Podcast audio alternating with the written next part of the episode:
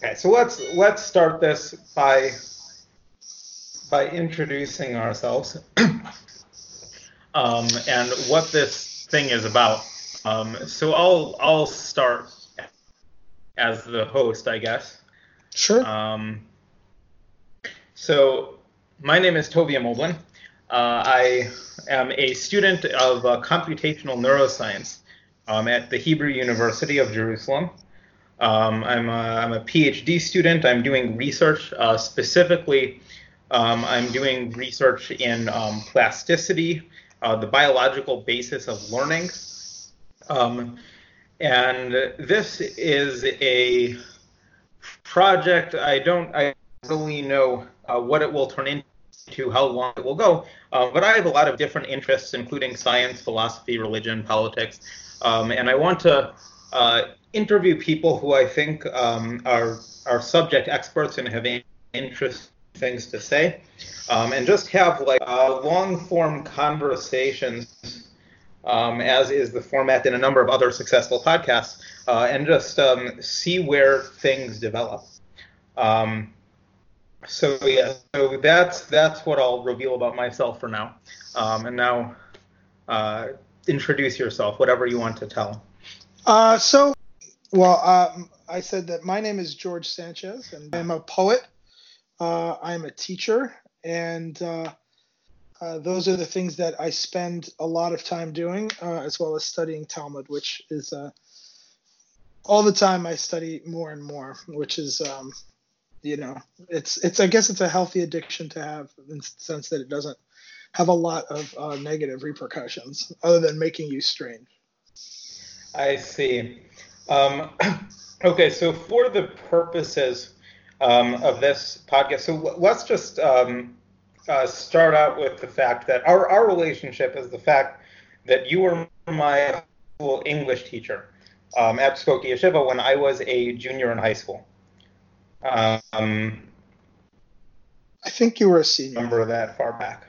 I assume you. I think. Uh, oh, you're right. I was a senior. Yeah. That makes more sense. It does, doesn't Um, yeah. Uh, and so I, I guess um, I want to I want to focus on on the education aspect. Um, describe briefly uh, your career um, in teaching. Sure. Um, so um, after undergrad, um, and I graduated from college in 2000. Um, a year later, I went to graduate school uh, and I received a degree in English and creative writing, um, part of which uh, involved um, learning some pedagogy and becoming a teacher uh, of English. And when I graduated, uh, I came back to Chicago uh, where I'd done my undergrad at Loyola, and I got a job teaching um, at Loyola, uh, college level writing. And through a series of weird opportunities, um, I ended up teaching at um, a Jewish high school at Ida Crown Jewish Academy uh, uh, on behalf of Loyola. Uh, Loyola paid me um, but I was on um, the Ida Crown campus uh, teaching a college level writing class to the seniors there. Um, and that put me in contact with people who were in a position to offer me a job at the Skokie Yeshiva, uh, where uh, still to this day, I've taught longer at the yeshiva than anywhere else, than any other single place. And um, after I taught at the yeshiva, I spent a year teaching at um, a school on the south side of Chicago called Mount Carmel High School. It's an all boys Catholic school. And uh, after that year, I taught for a few years um, at a community college, uh, also teaching English, but I also taught uh, non Western humanities. And then uh, that brings us to my most, my current uh, job, which I've been in for five years, uh, and that's at Elgin Academy, which is a 182 year old um, co-educational uh, independent school in the northwest suburbs of Chicago. Uh huh. Um, so you've you've taught at a, at a, at a bunch of different places, uh, and and you've taught you've taught at both um, religious schools and secular schools or non-explicitly religious schools. Yeah. Correct. Um, Elgin is that is that a public school or a private school?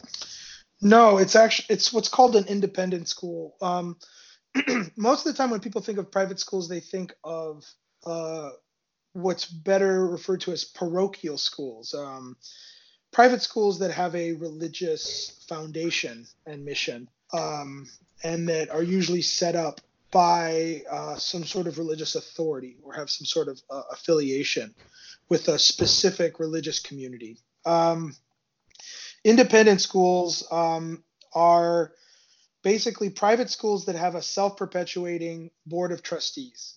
Uh, in other words, a group of people at some point in history decided to uh, start a school. And this school is responsible to no one, uh, with the exception of the Board of Trustees, who sets budgets, um, mission statements, uh, decides when the school year ends and begins, etc. Uh, and there are religious schools that are independent schools, but um, the school I teach at Elgin Academy uh, has never had a religious affiliation. Uh, it has always been uh, coeducational, uh, and it is it was founded in um, 1839. So it's uh, mm-hmm. it's it's it's actually the oldest non-religious co-ed school not on the east coast of the United States. Gotcha. That's really cool. Um, so uh, let's see let's see the the direction um, that we should take this year. I guess I'm I I want to I I, I want to uh, get towards the direction of um, sort of your educational philosophy and and in terms of what do you think valuable for students to learn uh, and why do you think that those things are valuable to learn uh, and and then I, I want to at some point touch on the on the religious aspects. What do you think the values are of, um, let's say, re- religious values uh, from an educational standpoint, and the comparison between teaching in a, in a secular school and a religious school? Um, but let's let's let's first start with, with generally uh, what what sort of things do you do you try to emphasize um, when you teach? Because at least I remember remember that uh, high school class you had uh, you had uh, I think a relatively wide berth in the things that you were um, able to teach us. It wasn't like the, there was some some intense state mandated curriculum, and so we did some philosophy. We read some essays. Um, uh, I I don't remember all of the things we did, um, but you you seem to have some sort of uh, or a set of messages that you were trying to convey. Um, so maybe you can you can talk a little bit about that. Sure. Um, while while we didn't have uh, a state mandated state mandated curriculum, um, the class that you were in was an AP English language class, which it's a different sort of curriculum in the sense that uh, a school that decides to offer this class uh, and the students who then take it um, are in fact um, following a curriculum that is set up by the college board. Uh, the idea behind that curriculum is that it will prepare them to, on a um, usually on a Wednesday in May, to uh, demonstrate that they have gained the requisite skills and experience that is equivalent to one to two semesters of college freshman English. Um, but that's that's just it, right? Is while U.S. history, AP or AP government, is basically like a big pile of content that the test will then, you know, ask you to be familiar with. Uh, the the language and composition uh, curriculum is really about a set of skills um, a set of ability, uh, uh, the ability to interact with texts and ideas in a certain way. So yeah, I did have a lot of latitude. Um, but it, it really is mainly a nonfiction sort of essay based class. Um, that being said, um, my my educational philosophy is in part a response to what I know students are learning in other classes. That is to say, um, I think that rightly or wrongly, a lot of classes are uh, anti-discursive, right? They they don't uh, have a explorational. Sorry. Yeah. Could could could you just repeat that and maybe all? What do you want me to repeat? You're you're breaking up a bit too. The video off. You want me to turn um, my video off? I, will I'll turn it off. Yeah. That'll help. Yeah. Okay. Hopefully. Hopefully, oh, le- so hopefully less data will will uh, will enable it to be smoother. So, what do you want me to repeat? Um, you you you said you said that your class exists in other classes. Um, so so yeah. So repeat everything that came after that. Uh, you, you broke up a little too. So so I think you're asking me to repeat um, the way I teach based on the way what I know is happening in other classes. You want me to right. talk about that again? Okay. Right.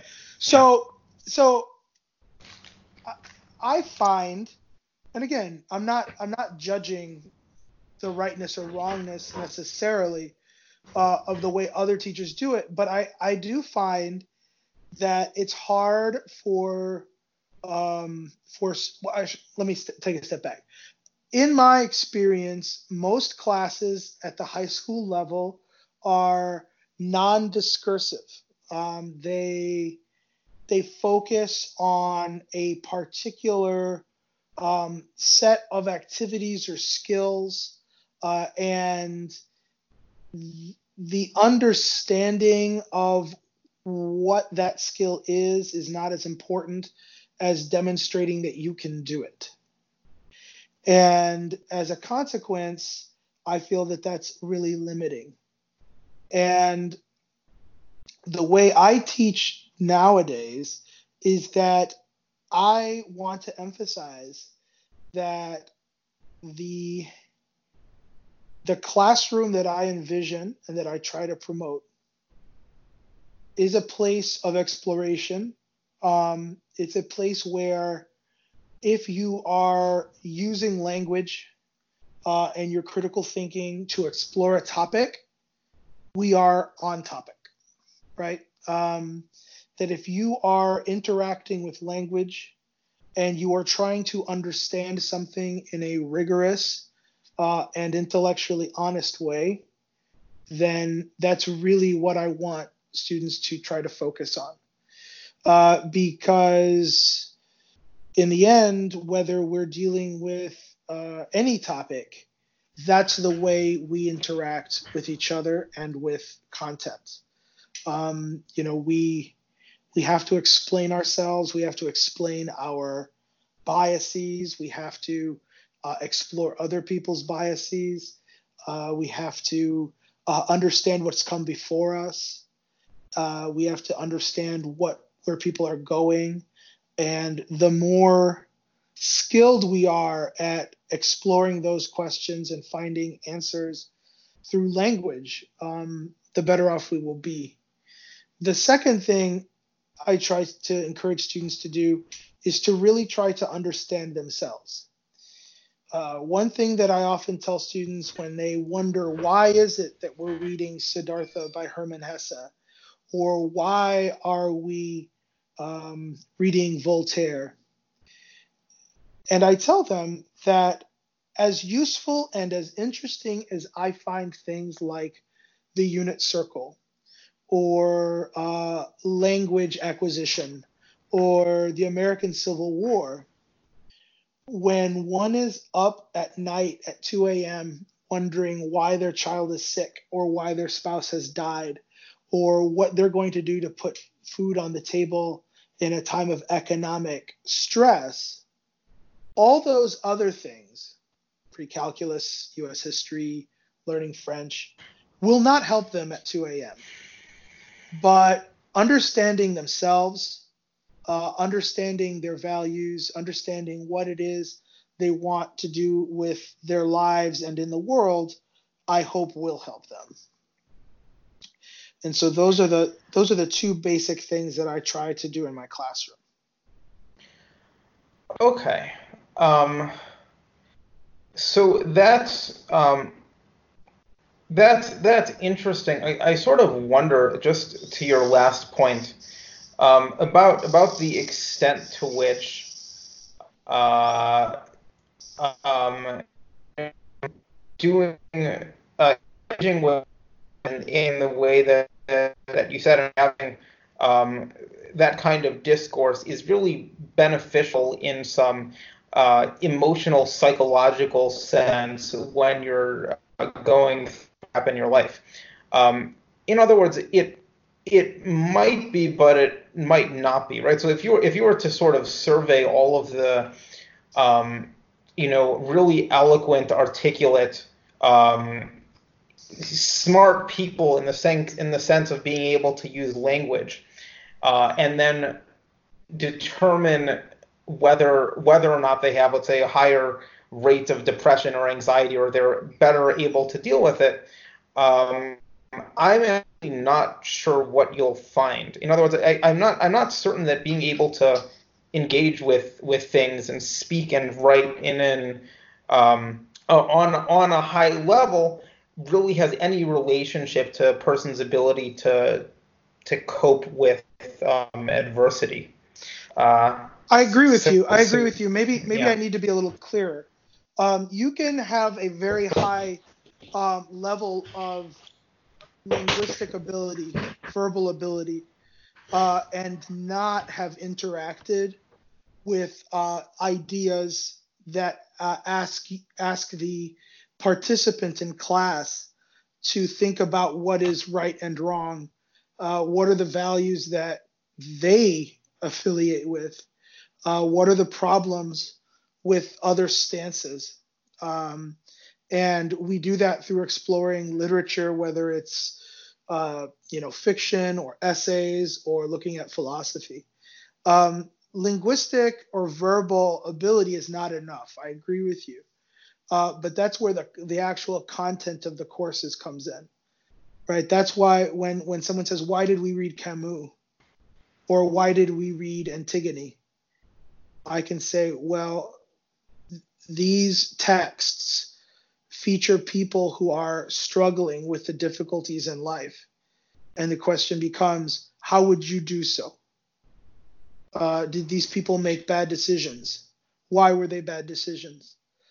so that if someone has developed not necessarily discursive ability, but rather they have really wrestled for long periods of time with questions of their own values, of the way the world works, the way the world should work, the way the world should not work. That is what might help them um, when they encounter crises later in life. Mm. Um, so at, at, at the risk of uh, being attacked by uh, by pitchfork mobs, um, how how familiar are you with the uh, with the work of Jordan Peterson?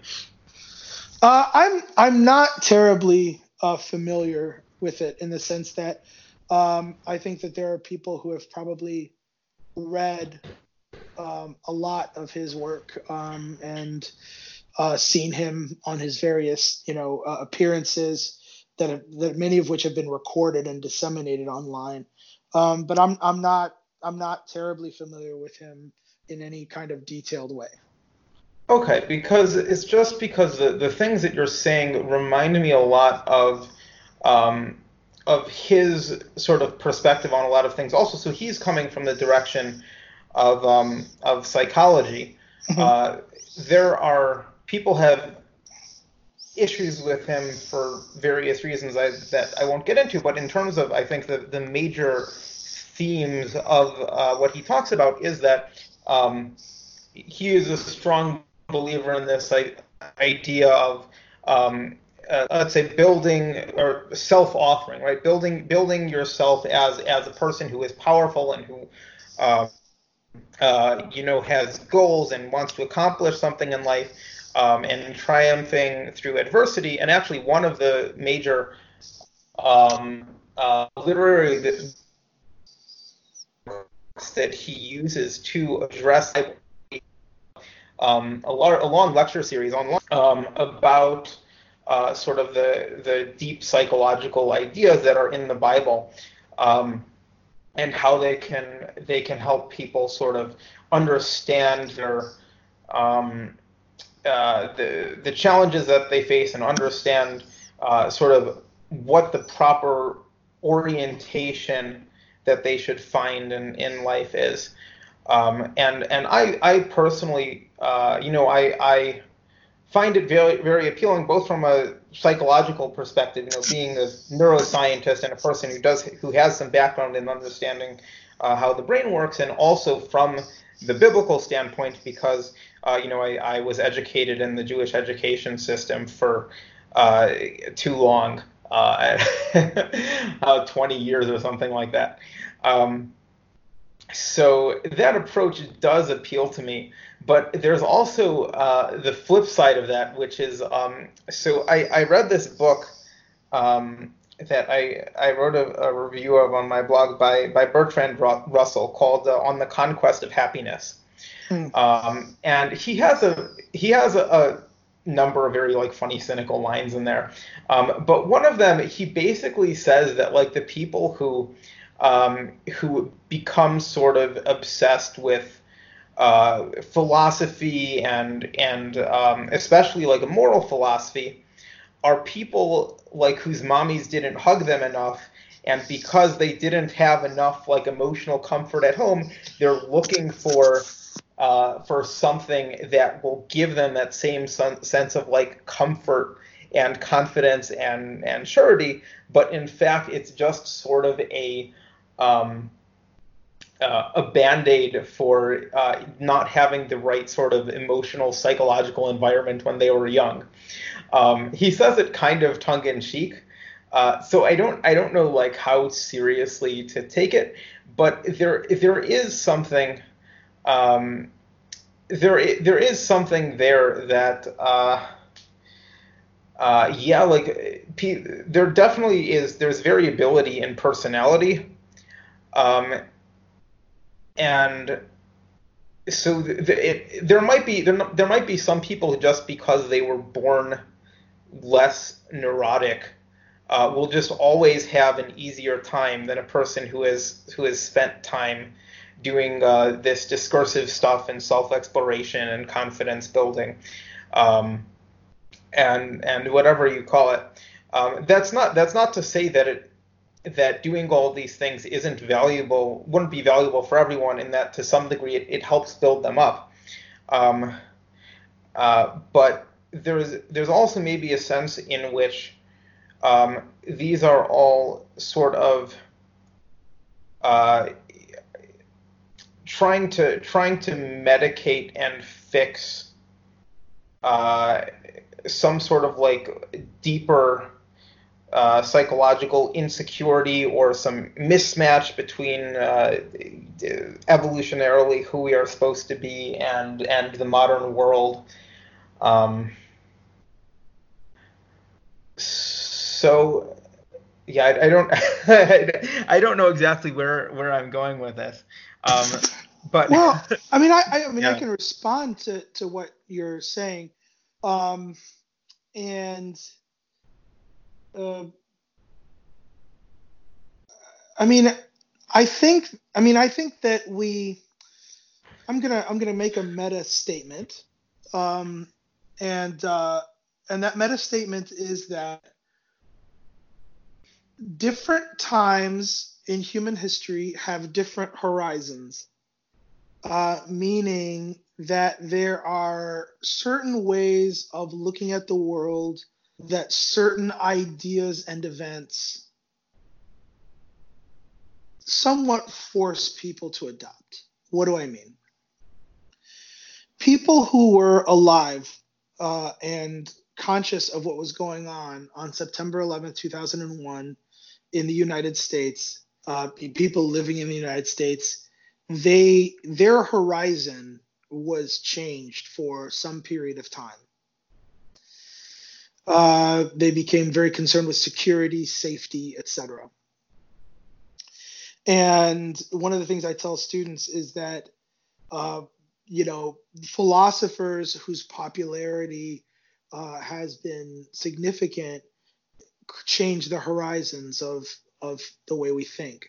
And I th- I think that Freud, I'm, and I'm not I don't I don't affiliate with Freud in in particular, but I think that the rise of psychology in the West in the last century has really made us think that when we do things like go to school, learn to play nice with others, etc., we're somehow medicating problems that we're born with. And I would, I can't believe I'm about to say this, but I would agree with Jordan Peterson on the grounds that we must author ourselves. Uh, we, the, the reason that cultures before the 20th century had some of the practices that they did, whether they're religious or cultural, intellectual, uh, or otherwise, understood that if you don't shape people in a certain way, they will malfunction after a certain period of time. Um, that is why monasteries exist. That is why uh, uh, holidays exist. That's why mythologies exist. That's why people wrote things like the Epic of Gilgamesh or Pilgrim's Progress or the Bible. It's that human beings and and you're a cognitive neuroscience or you're a computation neuro, neuroscientist, so you may disagree with this, but I think that one of the things that the human mind seems to do is it seems to recognize patterns very well. Uh, it seems to have a, a, a skill at that. And if people are not helped in making sense of these patterns in some way, I think they end up making weird, uh, unhealthy conclusions uh, about those patterns. And whether maybe in the 20th and 21st centuries we think of education, moral education, as being, um, you know, remedial, it being medicative, uh, and that's fine. Um, but then what that suggests is that human beings are fundamentally kind of flawed that that they are born or they will inevitably develop certain ailments um, of a of a psycho emotional nature. And that's true if you if you have value neutral education. I think that the reason why religious education was so common for such a long time is that it gave values that people could help that could help people shape their the way their minds worked and the way that they evaluated the patterns of life and the problems that they encountered and i wonder if secular education because of its emphasis on being value neutral for such a long time is part of the problem Mm-hmm. Right? Okay. Because if because if you if your mind works all the time, but you don't have any input, any help to f- figure out what is better and what is worse, just what things are, I think I think most people become overwhelmed and they develop coping mechanisms because the world is a strange and confusing and complicated place and values are the only things or or the only thing I know of that can really help us make sense of that strange, confusing, complicated place. Okay. Um, so, so first of all, I'll say that uh, you know, from a from a neuroscience standpoint, uh, you know, certainly neuroscientists uh, do not believe that any. Well, for for the most part, um, most complex behaviors that you observe, especially in social contexts, uh, we presume are, are in interaction between uh, gene and environment. This is you know sort of sort of baseline, right? So there is a, there is no nature nurture debate. It's a question of how much how much variance you can explain by each component, and uh, usually, uh, you know, there's there's a bit of each. Um, and uh, yeah, so I, I this is a little a little bit off topic, but I was actually I was recently at a, a workshop at the university about the social behavior of bees um, with this guy Gene Robinson, who apparently pioneered uh, doing the behavioral genetics of bees, um, and he found that he could explain however much variance in bee social behavior by uh, by their um, their genetic profile, but also you could take like a G, uh, bee from one colony and raise it in another colony, and they would also adopt some of the behaviors of the new colony, um, while maybe still retaining some of the um, innate behaviors that they had from uh, their their genetics. Um, so there's a lot of um, a lot of complexity there. Uh, I, I think the claim that you made about people needing to be brought up uh, in a value system um, is interesting. Uh, it, it may be true. Like, I, I, I do think that um, we are probably evolved uh, because we're, we're social animals and have been social uh, for, um, well, for much of our evolutionary history. I mean, many slash most primates are are at least uh, somewhat social, whether you want to go to the chimpan- chimpanzees or bonobos or orangutans. Um, but humans, especially, uh, for however long humans have been around and have had language, um, you know, we've we've lived in these very complex societies where we've um, developed uh, cultures and memeplexes where ideas have been conveyed from generation to generation, uh, and it's possible that this is that uh, that over evolutionary timescales. Uh, in fact, this has sort of become a necessary part of our operating system. That it's just sort of uh, assumed or or expected that over the course of your life, but especially um, in childhood and early adulthood, that there will be people in your culture who are transmitting to you messages of how you are supposed to behave in that culture. And that if you if you don't have that then somehow that that creates a developmental uh, kind of gap or maladaptation. Um, uh, so that's that's definitely a, a possibility uh, and then there's there's also a possibility that, um, which is I, I guess a, a, related but different theory, is that there is such a thing as as human nature, and that if you uh, if you raise a, a, human without giving them any sort of uh, value system whatsoever, um, they won't be crippled like in a biological sense, but but it will simply be their behavior will simply be maladaptive to a social setting.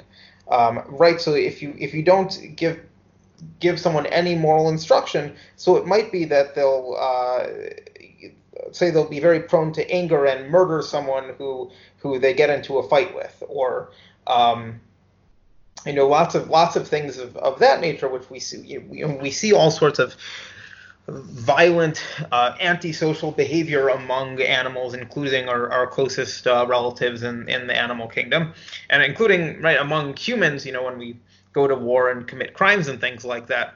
Uh, so all of these uh, uh, instincts to engage in antisocial behavior are there, and and what really tips the scale between whether you're going to express them or not is whether um, you know you're you're taught not to.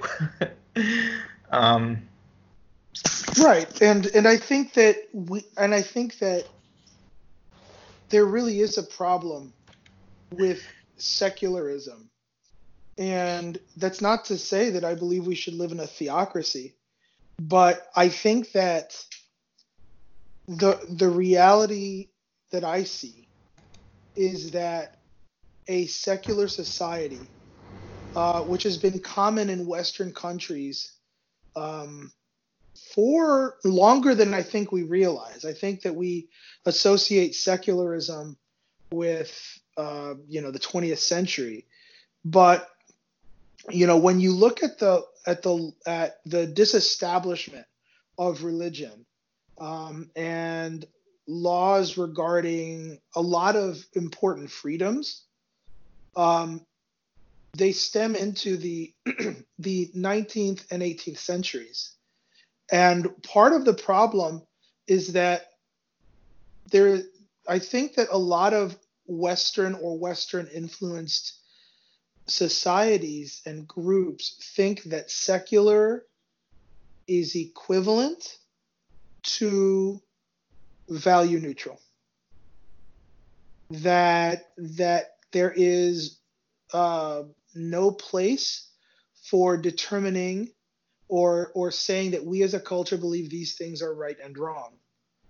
And it's it's become very difficult nowadays to talk about values. And I think part of it is that we as a society are by and large philosophically crippled by the lack of philosophical education, moral education, ethical education early in life. Okay, um, so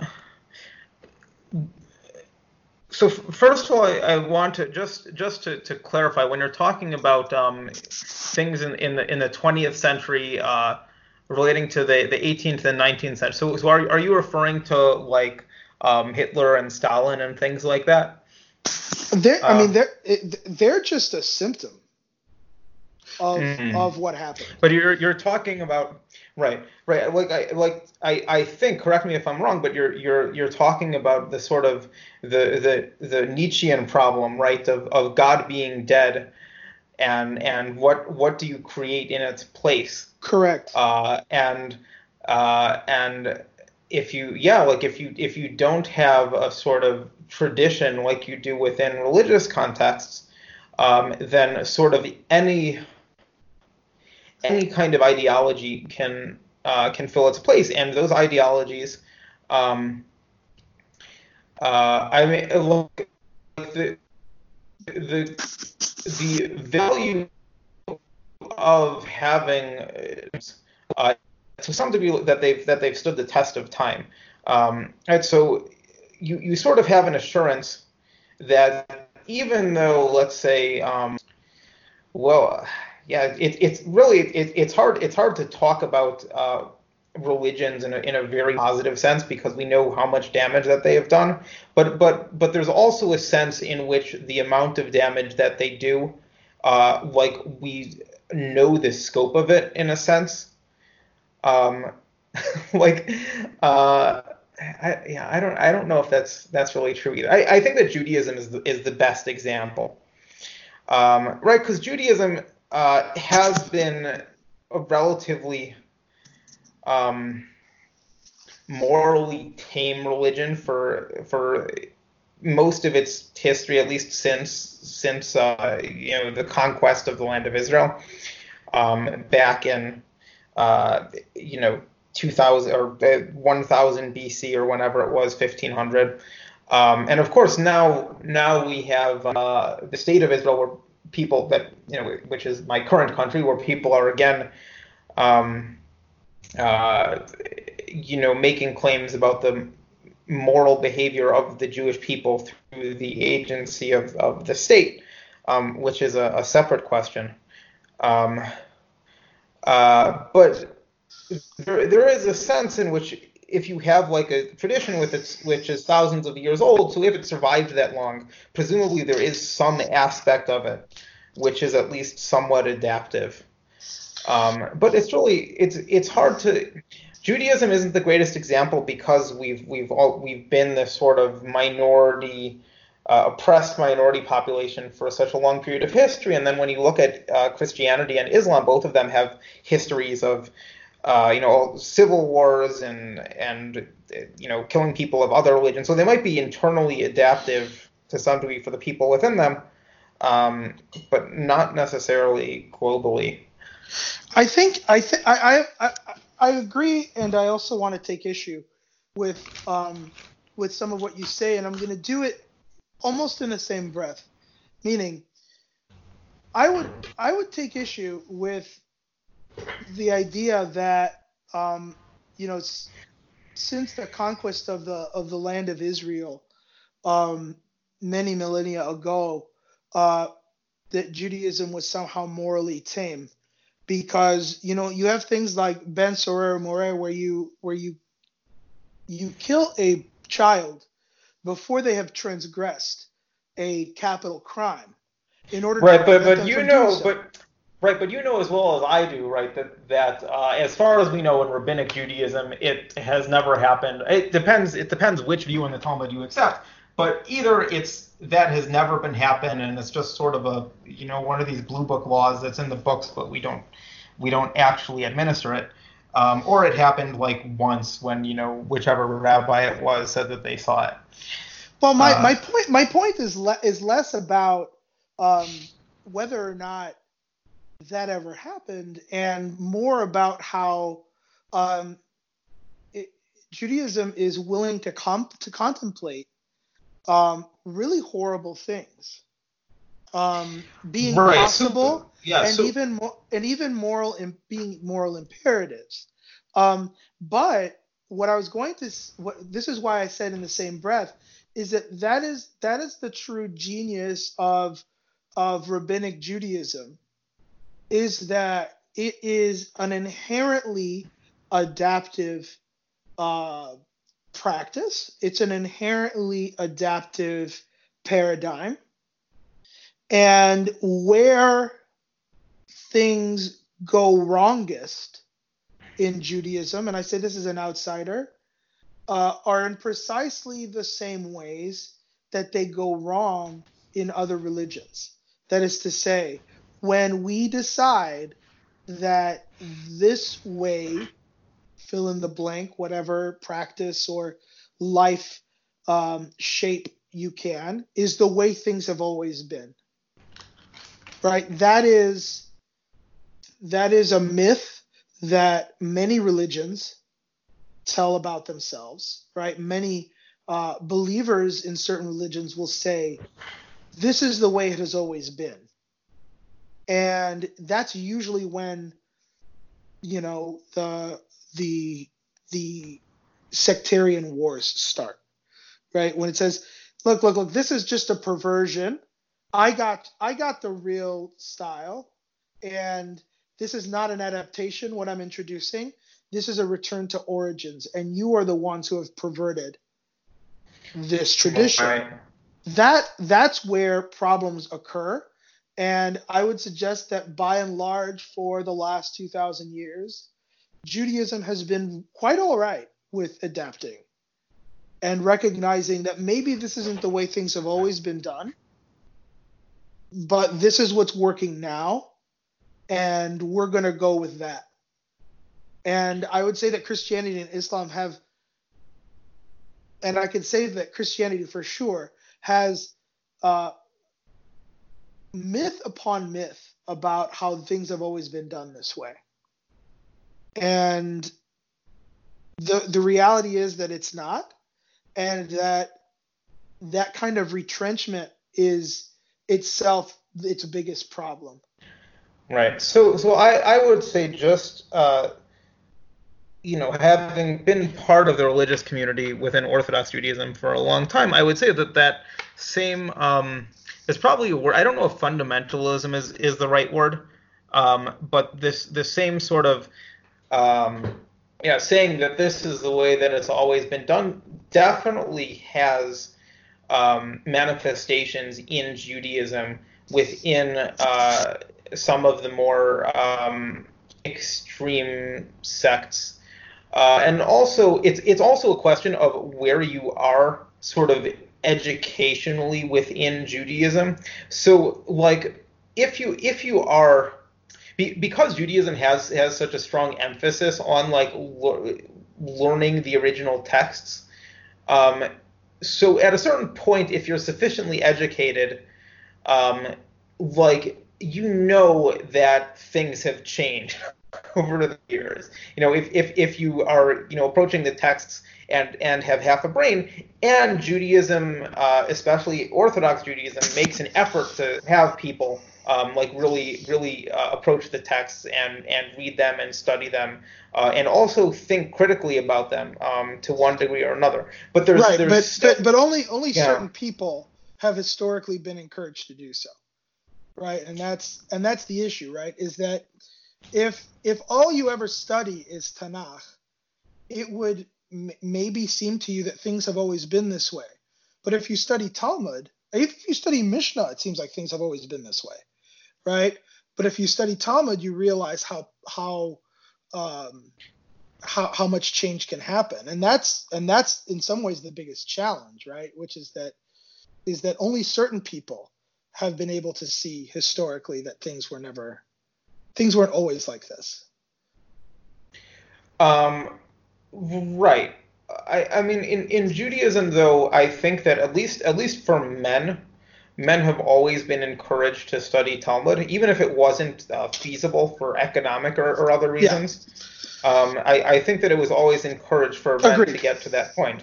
agreed Um, for women, for women, it was it was a different story, and and for women, um, unfortunately, until very recently, and, and in fact, it's it's still you know, a major problem within Orthodox Judaism is that women are, are either discouraged explicitly or implicitly, or simply now where there's uh, there's less explicit discouragement, but still the institutional structure doesn't exist for women to study Talmud, and so the messages that at least some women in the Orthodox community are uh, in the Orthodox Jewish community are getting is more of this, uh, you know, this is how it's always been.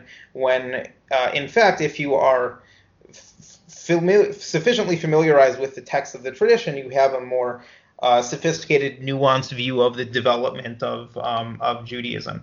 Um, but anyway, this is this is all sort of just like a, a side issue, uh, which has been fun. But I, I want to I want to get back to um, what is happening uh, today, especially in in the U.S., um, which I have to specify because I'm I uh, am now living in Israel. Um, but it, it seems to me from afar and also a little bit when I was in the U.S. that there is a, a that this is a period of great um, moral confusion uh, in the United States of America and possibly in, in the Western world generally. Uh, and uh, I don't I don't mean this just in the sense of the election of President uh, he who must not be named, um, but uh, I, I think that um, you I, I get the sense from reading both mainstream media and seeing um, social media that that there just is a, a vacuum in terms of having um, a concrete value system. Uh, and as such, people are, are getting into fights over political issues and having very strong opinions. But these these opinions, uh, it's not even clear where they come from. In other words, if, if I if I see a fundamentalist Christian uh, arguing, uh, you know, that um, you know abortion is murder, at least like I know that they're coming from Christianity, and I, I similarly know that you know if I uh, you know a woman who is in favor of of um, you know, a woman's right to choose, so she's coming from the liberal feminist tradition.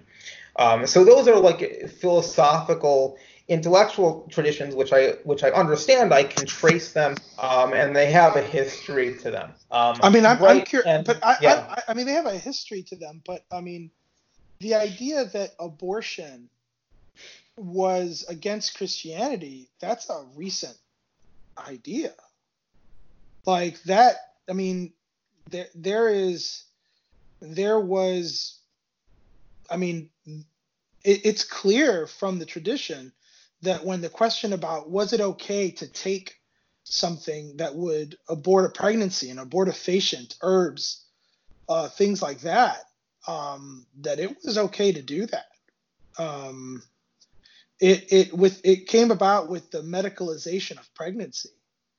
Um, and there are sociological texts that I can point you to um, that with the medicalization of pregnancy, that's the only reason why Christ- American Christianity um, becomes associated with with um, you know uh, you know anti-contraception and anti-abortion. Uh huh. Um, okay, so I I respect that you're. By the way, so I don't think that we we talked about your your sort of religious background mm. or mine. So maybe maybe let's let's just take a, a couple of minutes to do that. Um, so so because you were the the last one to speak about, so maybe maybe sure. you should just give us a yeah. So I mean, my my religious background is that I was I was raised Roman Catholic, um, and uh, in a strain of Roman Catholicism that was pretty pervasive in the 80s and 90s, which is of a socially very progressive um, uh, strain of Catholicism when it came to things like uh, the poor and those forms of social justice, but that was very uh, conservative in terms of other social aspects like uh, gender and uh, women's rights. Um, and I am um, currently uh, within the Episcopal Church and have been for a long time. Uh, and essentially, uh, what my background is is that I am religiously speaking extremely traditional in my practice of the religion, but my values are extremely um, liberal and leftward. Mm-hmm. Okay, and so I I was uh, raised as a, I guess a modern Orthodox Jew, although um, the institutions that I went to, like Skokie Yeshiva, were somewhat more sort of a little bit more right wing and, and extreme. I had very uh, intensive education in Talmud. Um, I, I studied, uh, so I, I, finished the entire Babylonian Talmud, I think, by the time I was 22, after uh, doing a daf yomi, so that's a page a day, for seven and a half years. Um, and so uh, I'm I'm now no longer of the uh, of the Orthodox persuasion. Uh, I'm still Jewish because uh, you know you can never you can never stop being Jewish because Judaism or being Jewish is not strictly a religious designation. Um, I'm uh, now um, not uh, observant in the Orthodox sense. I consider myself agnostic. Um, uh, but yeah, I, I think that uh, you know certainly the the Jewish tradition that I was brought up with influences my thinking because you know how could you not be influenced by an intellectual tradition that you were steeped in for for 20 years, uh, unless unless you want to you want to completely sort of uh, you know throw all of all of that information that you have in your brain into the trash. So so you, hopefully one would hope that if you have that experience, you should retain some of it. And and um, and and I, I mean, the extent of my uh, religious upbringing is that I went to religious institutions for 17 years. Mm-hmm. Right, so there is a bit of a parallel in terms of uh, how my day-to-day life was within, you know, educational institution that had explicit and pretty intense religious commitments. Yeah. Um, okay. So so going back to um, uh, the uh, well, let, us let's, let's not go back to the abortion topic because sure. I, I, think that that will sidetrack us too much. Sure. Um, so so uh, let, let us take it as a given that um, it it is not it is not obvious where contemporary uh, Christian abortion views, or or it is obvious, but it is it is not actually coming from a long-standing Christian tradition, but it's more recent. Yeah. Um, but but what, whatever it may be, it seems that there are, there are now um, sort of intellectual trends that are happening within the zeitgeist of the U.S., which which uh, are are just a lot more sort of vague and confused in terms of uh, in terms of what philosophical tradition they're they're coming from. Um, and as a result, uh, it seems to me at least that the sort of uh, philosophical, social, political discourse in, in the U.S. is just uh, sort of tied up in knots because um, no one really knows what their values are or where they come from. Um, so, a, can you tell me whether or not that's true? If if you if that is your um, perception as well, and then can you also maybe say something about what it's like to be an educator in that kind of environment? Uh, I I think I think you're right. Um, that there is a, a sort of a, a, fundamental problem in American social and political discourse, and that the roots um, do come from a, a, difference of values, right? Because we we no longer seem to be able to talk about the subjective things, in part because we don't uh, even agree on objective things either. And I'll give an example of what I mean. My son is now six feet tall, but when he was much younger, about seven years ago, I had a student um, who was 6'10. He was a volleyball player, right? And to my student, Matt, I was short at 5'8. And my son at the time was like four feet tall, and he thought I was tall. But no one can dispute that I'm 5'8, right?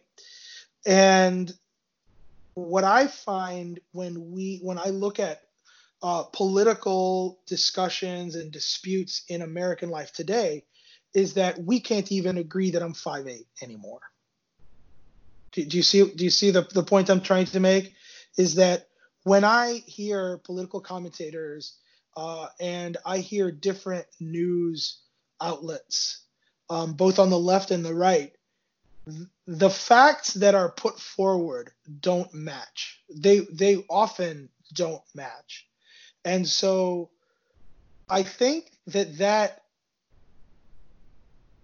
in part the, the fact that that we have uh, journalists and news outlets and and opinion writers who can come forward with different facts actually comes from a weird idea that a lot of Americans have that um, everybody's opinion is equally valid and that morality is fundamentally relative. Okay. Um, because because if yeah. th- there there comes a moment where I think that a belief that being value neutral is good. Eventually, we can't even judge the objective truth of any claim, right? And that's that's and I see that in education because when I ask questions about morality, I'll have students say, "Well, I mean, that's just relative." And I use this kind of silly example right? Where if morality is in fact relative, if it's just a matter of what you think and there's really nothing beyond that, why is it that if I am cruel to a student, everyone agrees that that's wrong? Or even more kind of silly, if I take a student's bag because it's a really nice backpack and they say give it back, I'll say, look, in my moral framework, it's okay to take what you want right? And if you take it back from me, you can have it, right? But I just think that taking what you want is the way to go. And that is a morally good thing. No one is going to say, oh, damn, that's a great point. We, uh, morality is just a matter of opinion, it's all relative. That's a good point. I have no reason to demand it back from you without taking it from you. I have no I have no reason to say that what you did was incorrect and you should give it back without me having to coerce you. Right. And that suggests to me that we actually operate with an idea that there are some morally right things and morally wrong things. And I I I think that this idea that morality is relative um, has led us to a place where even facts are relative. Because well, in the United can I, States, can I, can, yeah. Can I can I stop you for for a sure. second? Um, uh, I I do want to get to the second half of what you were yeah. saying. Um, okay, so there there are a number of things here that I want to address. Let's let's first get to the, the moral question, then let's get back to like the empirical facts question. Sure. Um, so so first of all, I mean personally, I am inclined uh, towards there not being an objective morality in the sense that other um, in in in the, in the terms of there being objective empirical facts. Uh, so, for example, uh, like I, I think that the the truth of morality is a different kind of truth. If you want to use the word truth, is a different kind of truth than the truth of of Newton's laws or, or the laws of quantum mechanics or whatever. Agreed.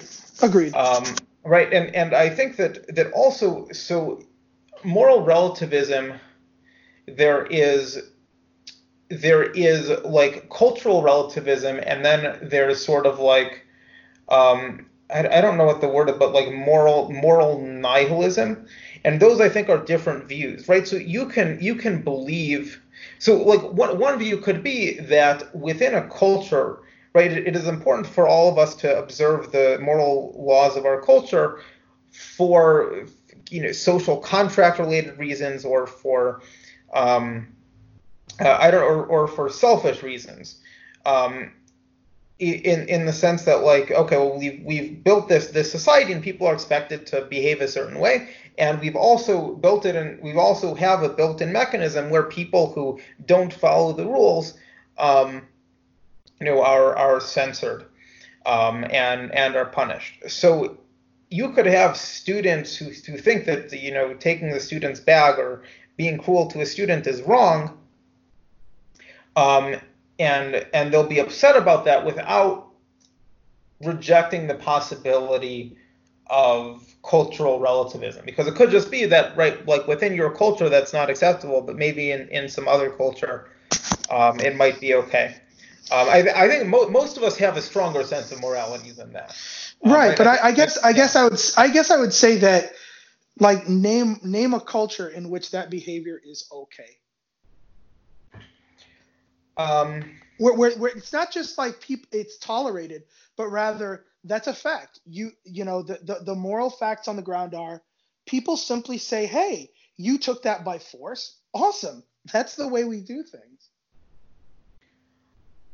Um yeah okay so well the victim is never happy um because right so so, so I mean, I but, but, the question the question isn't is the victim happy the question is right. is is is like does that mean anything? You know, does that have any significance? You know, I mean, or do we say like, well, there's something fundamentally wrong about that behavior, not the unhappiness, right? But rather right. the the coercive taking of property.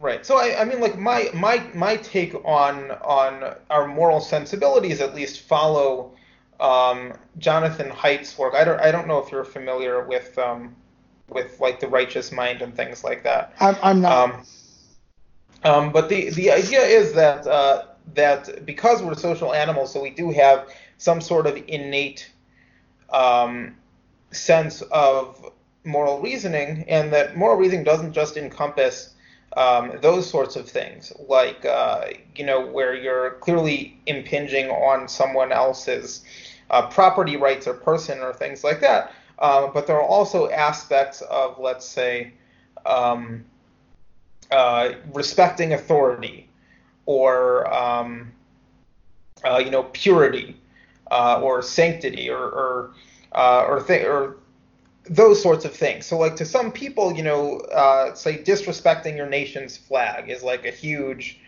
um, you know, a huge no-no. Um, or my professor once once told me a story that he had uh, Japanese students and he offered them a ride in his car because uh, and and uh, for at least uh, for those for those students in the culture that they were brought up in, the idea of like a professor offering students to take a ride in in his car was like completely forbidden. Like it was a violation of the social of the of the social hierarchy of like a teacher and his students. Um, you know so the, so there might be some things that are that are universal, um, but I I it, it is hard to sort of find the minimal set of universals that don't have um, uh, that don't have exceptions somewhere. Uh, and so it, it's a little bit hard to tease apart. Okay, so so what is like really universal, uh, and what is like exists in you know 90% of societies, but you know really if it was different, it was okay. So like one example is is for example uh, poly polyandry, right? So um, in there's this book, uh, Moral Animal. I mean, there are other people who write about it. That he wasn't the first. Um, but basically, if you do like an anthropological survey of a bunch of different cultures, so it turns out that um, polygyny, so one man having multiple wives, is fairly common. You have that in like 900 out of thousand cultures. Whereas polyandry, right, one woman having multiple husbands, um, you find in maybe like 80 or something like that. So if you're if you're just to sort of take an empirical approach to like what is okay and what isn't in the realm of like polyamory, uh, so you would say, well, it's okay for you know a man to have multiple wives, but not for a woman to have multiple husbands. Um, and and in at least in contemporary Western society, most of our society thinks that polygamy in general is frowned upon. There are some small enclaves in you know San Francisco or whatever where it's more common. Um, so I I just think uh, there there is a lot of complexity there, especially when you look at the the anthropological literature. Yeah, I mean there there is complexity, and I guess I guess the point that I was trying to make before, and the point that I try to make to my students, is not so much that I know what anyone believes, but that it's a unhelpful and actually intellectually dishonest suggestion that we really believe that morality is just a matter of opinion and that all moral values are relative.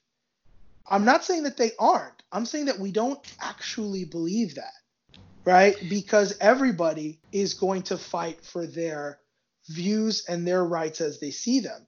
Because if we really believed, if we really believed that all all moral values have equal equal validity, right, then we would not object when people do things that we consider immoral.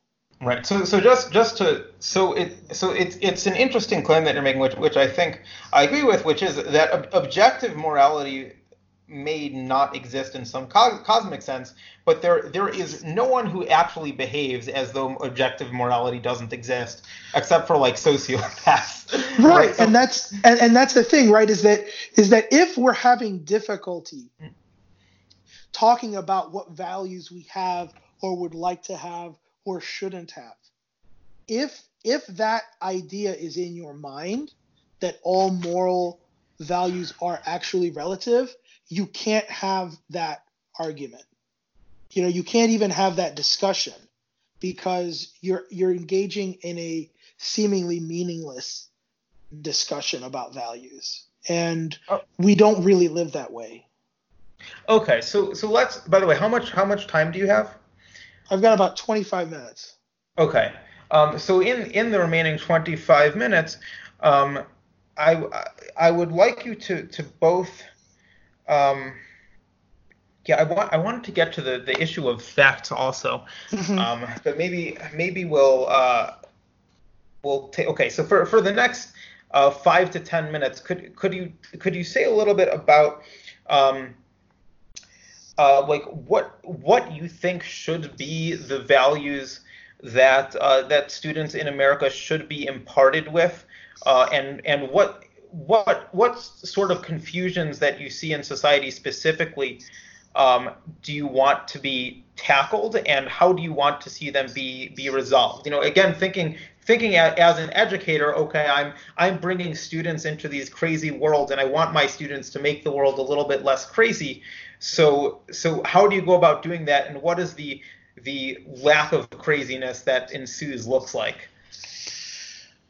Um you know, I'm I'm I'm I'm essentially I have grown into a philosopher.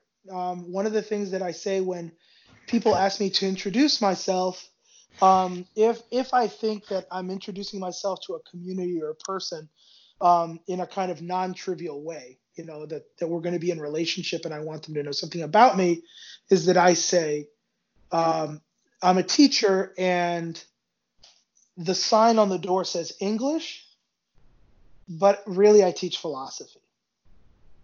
And that's what I I mean, it might sound naive, it might sound elitist, but it's really not.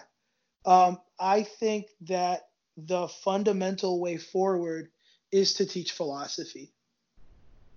Um, and philosophy is not, it doesn't have to be uh, reading Kant, you know, or reading Hegel, uh, or, or any of the things that academic philosophy takes as its bread and butter.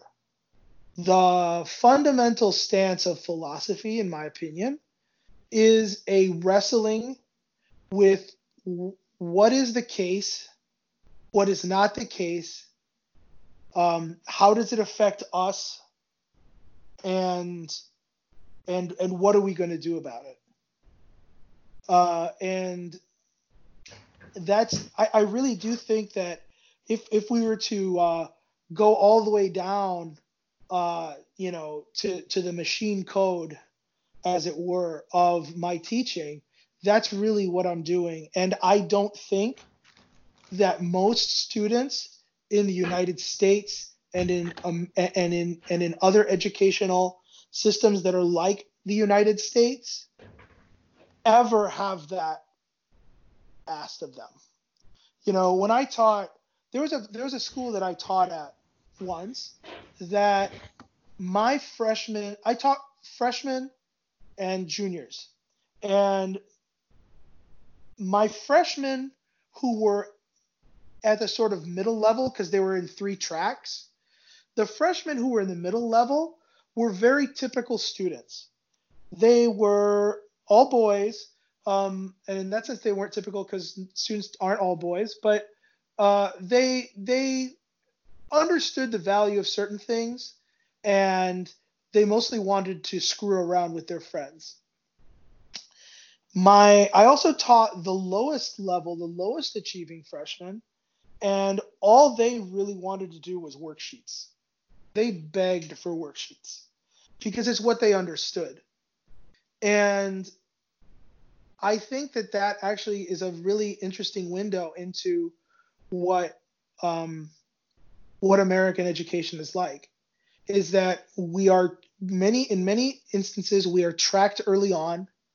Uh, we get told as students that you are smart or you are not, uh, and most of American education, especially in the early grades, seems to be a very rote and repetitive engagement with a specific set of content and skills.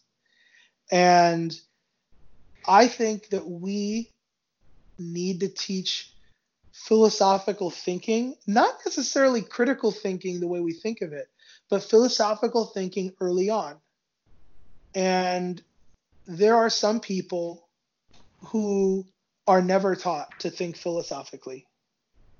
And I think that those people are handicapped when it comes to interacting with the, the the sort of political world that we that we find ourselves in and that's that's really what i think we need to do is we need to have uh, ethical philosophical education and it needs to be an important part of what we do and mm-hmm. and the world that I hope that that will create is a world that, in terms of the way people go about their lives, is maddeningly diverse. Uh, that that people look around and they see that the, that other people's, other families, other persons' ways of doing things are really different from their own, but they never think of that state of affairs as being a fundamental threat to their decisions. Because that's part of what I see today is that we we think that other people's ways of life and ways of being even if there are anecdotal or quantifiable indications that there is something good going on in that way of being in that state of affairs that its its mere existence is a threat to my freedom and my right, so, and, and my ability to go about my life.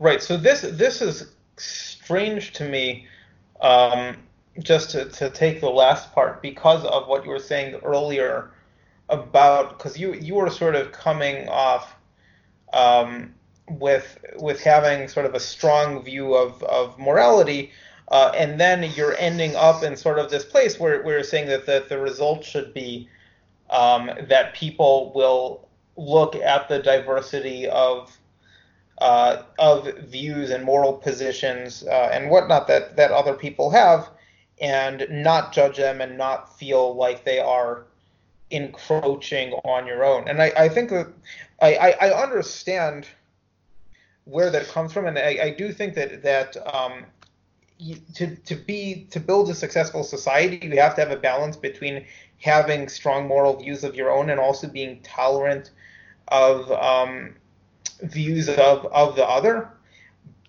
Uh, but but I I think that ultimately. Uh, you know, there, there does seem seem to be a little of a, a, bit of a contradiction there. I mean, maybe maybe the, the approach is that that you have to sort of critically examine what your own beliefs are because your your your own moral beliefs are probably not perfectly relativistic, and the once once you understand that you have your own sort of moral sensibilities that that you feel you feel strongly about, then then you can go and say, ah, but I but I also know that really deep down my moral values are to some degree personal to me. And if I see someone who has values that are different from mine, that doesn't mean that they're uh, a threat to me. Um, but it, it is it is sort of though dancing with one tochas at two chasanas, right? Uh, yeah, I mean, I mean, the th- the, one of the things that I, you know, um, when when I talk about some of my, you know, my political beliefs, uh, which we haven't really touched on and I don't really want to talk about, um, sometimes people will say, well, that seems a little bit extreme and unrealistic, right? And I'll often respond with, I'm not saying that these beliefs are implementable, right? My hope is that in part, simply by holding them and espousing them when relevant to the conversation, it might make people think. And it might create some good simply by opening the the realm of possibilities. And I think that, and this is the bridge between, um, you know, that, that maybe makes my my various claims less contradictory, is that the bridge is that the reason why people uh, don't believe they have this weird idea about moral relativism right and and yet are threatened by diversity is precisely because we don't engage in ethical discourse ever anymore mm-hmm. and and if we did that from the beginning right then from from very early on i think we would be better off as individuals and as a society. But instead uh, the, the the climate that has been created today uh, and has been kind of created in various iterations for a long time in the United States, probably for at least, you know, uh, 70 to 90 years, has been one where there's an us and them, and th- there is an insurmountable difference between us. And I just don't think that that's true. You know, I, I think in practice, uh, most humans agree on way more than they disagree on and and we we uh, as societies we almost prevent ourselves uh, from engaging in any honest discussion precisely because of this you know um, kind of seemingly insurmountable uh, ga- chasm between different value systems which i think is not a chasm it's usually more like a small gutter you know it's a small space um, but we act as if it's you know that there's no common ground when in fact there's quite a lot. Mm-hmm. Um, so okay, so I, I want to to get um, to the point about um, objective and uh, empirical facts uh, in in the few minutes that we have left, and and I'll I'll do a little bit more talking at this point. I'll think I'll do five minutes, and you'll do five five minutes response or something like sure. that. Um, okay, so so essentially, my my take as a person who is now part of the scientific world in a very um, deep way, in the sense that I'm I'm a graduate student in neuroscience. Um, I routinely go to conferences. I talk with scientists who are at the cutting edge of their field. Um, and I like I know I know how the sausage is made, and I I know sort of how science works.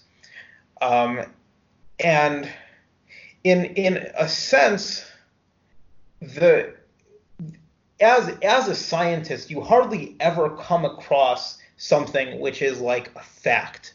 Um, and and I think that that is how science is often taught to younger students um, but in fact, my engagement with science as a scientist is that is that science is sort of this ongoing dialogue with experimental results in theory and and um, and this back and forth.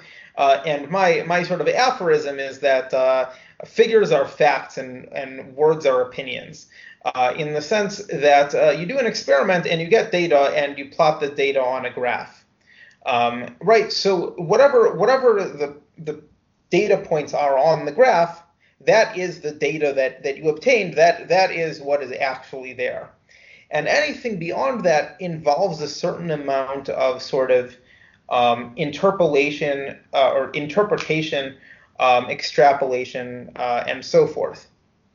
Um, now, it, it happens to be that via this process, there are certain statements which, uh, from an instrumental standpoint, uh, very much to seem to be seem to be true in the sense that they they sort of will predict um, the the result if you were to repeat the experiment. Um, and and uh, there's a lot of things that we can be confident about because, of course, they have produced uh, technologies um, which which demonstrate the proof of concept. Um, but I, I think that uh, I, I just I, I, I question the wisdom of speaking about science in terms of facts as opposed to being uh, you know this sort of ongoing dialogue. And I think that to the extent that people have issues with science, it's it's not because people have a problem with facts. I think uh, I, I think it's more that people have um, an institutional problem with a the the scientific academy um, and b with the media which which often reports on sci- scientific findings as if they are they are fact when when in fact they are um, you know results of small experiments that might not be replicable. Um, and I, I think that a lot of a lot of uh, institutional distrust of science has been created due to the fact that um, uh, often, at least the media portrays certain certain things in science as, as being more um, certain than we actually are, and then it, it, becomes sort of a boy who cried wolf phenomenon, and then people start believing us when we really uh, are um, pretty confident about things. Um, so yeah, so I, I think that um, yeah, so so in summary, I, I, would say that I think that uh, it's it's a problem with uh, um, people are skeptical of institutions, uh, and I also think that if people are introduced to the language of science, and I'm I'm specifically thinking about the language of um, of probability and statistics and causal reasoning um, and uh, things that we do in, in machine learning, I think that people don't even have the vocabulary to talk about things that we're not sure of. Um, and in, in science, um, especially if you're like if you're in the world of like machine learning and artificial intelligence and statistics, everything is probabilistic, right? And so instead of having a need to say that something is true or false, uh, we we are um, comfortable with saying, well, I think that this is, you know, this has a 30% chance of being true or something like that. And I think that that kind of thinking would be very helpful um, to our to our political discourse. Um, I don't know how you feel about that. I mean, I, I feel part. I feel like part of what you're talking about is just a, a certain kind of scientific literacy, a certain kind of understanding um, what science is and what science isn't, um, which I think would be extremely useful. Um, but when I talk about facts, um, I'm reminded of this idea that a non trivial number of Americans, for example, still believe that President Barack Obama is a Muslim. Um, that is not a fact in in the sense of a figure. It certainly isn't. But there is a way to verify, right, whether or not that is true. I uh, so yeah, and, I, and, and, okay. and and those and and we dispute about these things, you know, and I don't understand why, you know, because and and and the, the only thing that I can come up with is that we don't have the same facts anymore. And I don't know what I I and to some extent I don't know how to fix that. You know, except that um you know, going back to kind of where we started, which is that you know, if if there is a, a greater encouragement of uh, discursive practice right? And real philosophical thinking, you wouldn't conclude that things that are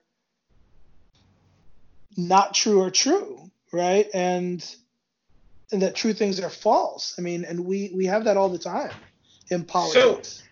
So, so I, I think, especially with with the example of Obama being a Muslim, so I would counter that that that is actually another example of institutional distrust rather than a question of discursive reasoning. Because the thing is, so I, have I've never met Obama, and most people haven't, um, and most people don't know him well enough to know to have a deep sense of like what his private beliefs are. Um, so all of us are sort of relying on institutions like the media to convey um, information about about our political figures. Right, so so I think that, and and this is especially with Obama the Muslim thing. I mean, this is this is pretty explicit in um, conservative media, right? That there there's sort of a distrust about how um, how the mainstream media is trying to portray um, people like like Obama, and and that in fact this is sort of a, a propagandist narrative um, and that the conservatives uh, know know the real deal, and that there are um, sort of uh, you know that there is there is ulterior information which is not being uh, conveyed. Which and if if we lived in um, in Russia or Iran or you know in Haredi Orthodox society, right? These kinds of claims about the about media reporting would be would be plausible because uh, we would have more distrust of the media institutions, right? So if you're a conservative and you feel that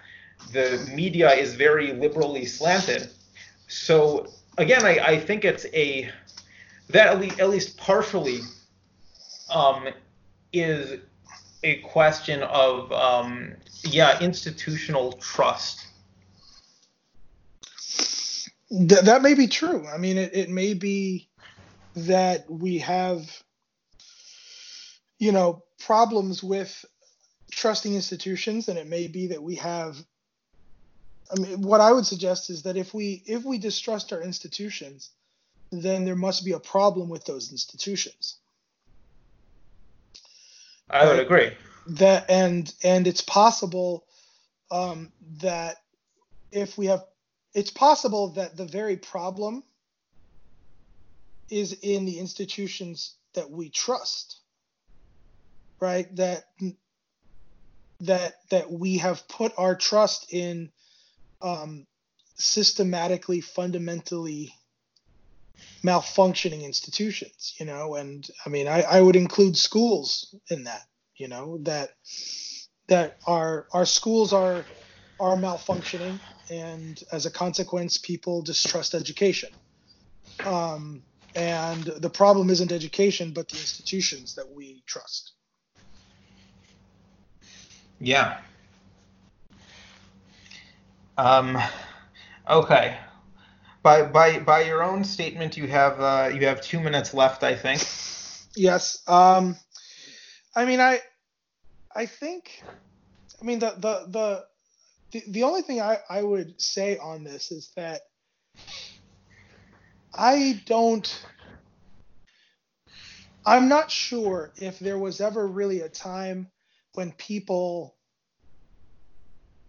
believed things with the certainty that we think they did.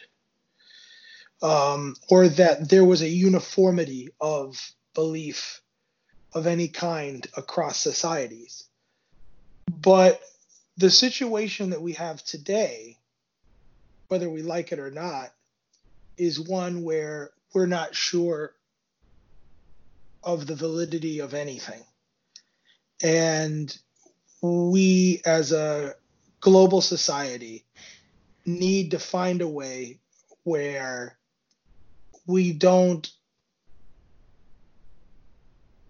where we remember that the that when Nietzsche said God is dead, that wasn't the last thing that was said in that statement.